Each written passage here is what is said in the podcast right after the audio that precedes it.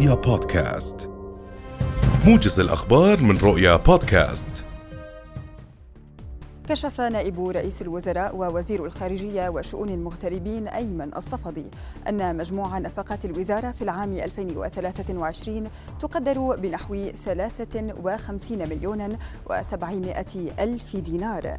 وخلال اجتماع اللجنة المالية النيابية لمناقشة الموازنة العامة أوضح الصفدي أن 75% من الموازنة تصرف كرواتب و15% نفقات جارية و10% نفقات نفقات رأسمالية وأضاف أن هناك 59 بعثة دبلوماسية أردنية حول العالم منها 56 سفارة وثلاث قنصليات. مبينا أن عدد الدبلوماسيين وصل إلى 328 دبلوماسيا أردنيا ومن المتوقع فتح قنصلية جديدة في مدينة إسطنبول التركية.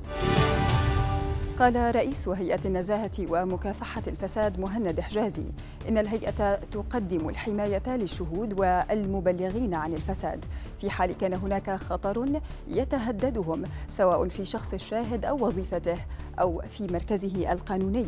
وبين حجازي لرؤيا أنه يوجد لدى الهيئة نظامان في حال تقدم الشخص بمعلومة أو إبلاغ عن شبهة فساد.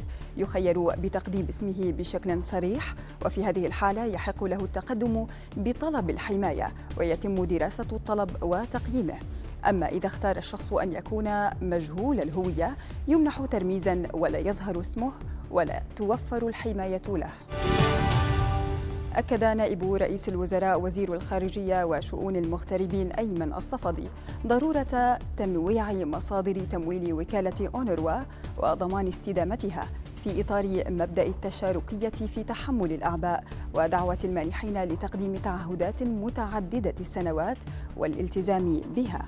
وشدد الصفدي خلال اتصال هاتفي مع المفوض العام لوكالة الأمم المتحدة لإغاثة وتشغيل اللاجئين الفلسطينيين أونروا فيليب لازاريني شدد على أن الأردن مستمر بالعمل والتنسيق مع الشركاء الدوليين في حشد الجهود اللازمة لضمان استمرار المجتمع الدولي بتقديم الدعم المالي اللازم للوكالة. قال وزير الصناعة والتجارة ووزير العمل يوسف الشمالي إن 80% من تعديلات قانون الضمان الاجتماعي هي لصالح المتقاعدين من أبناء الأجهزة الأمنية والقوات المسلحة.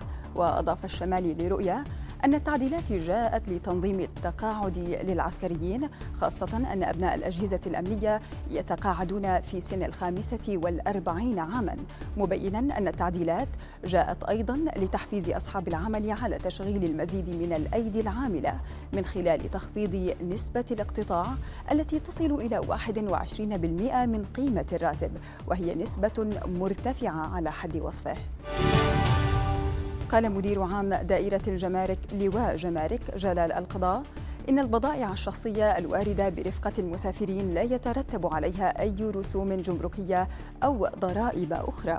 وأضاف الإقضاء في بيان صحفي أن ما تم تداوله حول زيادة الرسوم الجمركية على البضائع التي ترد برفقة المسافرين بنسبة 5% هي أخبار غير صحيحة مشددا على حرص دائرة الجمارك الأردنية على اتخاذ كافة الإجراءات التي من شأنها المساعدة في تخفيف الأعباء على المواطنين.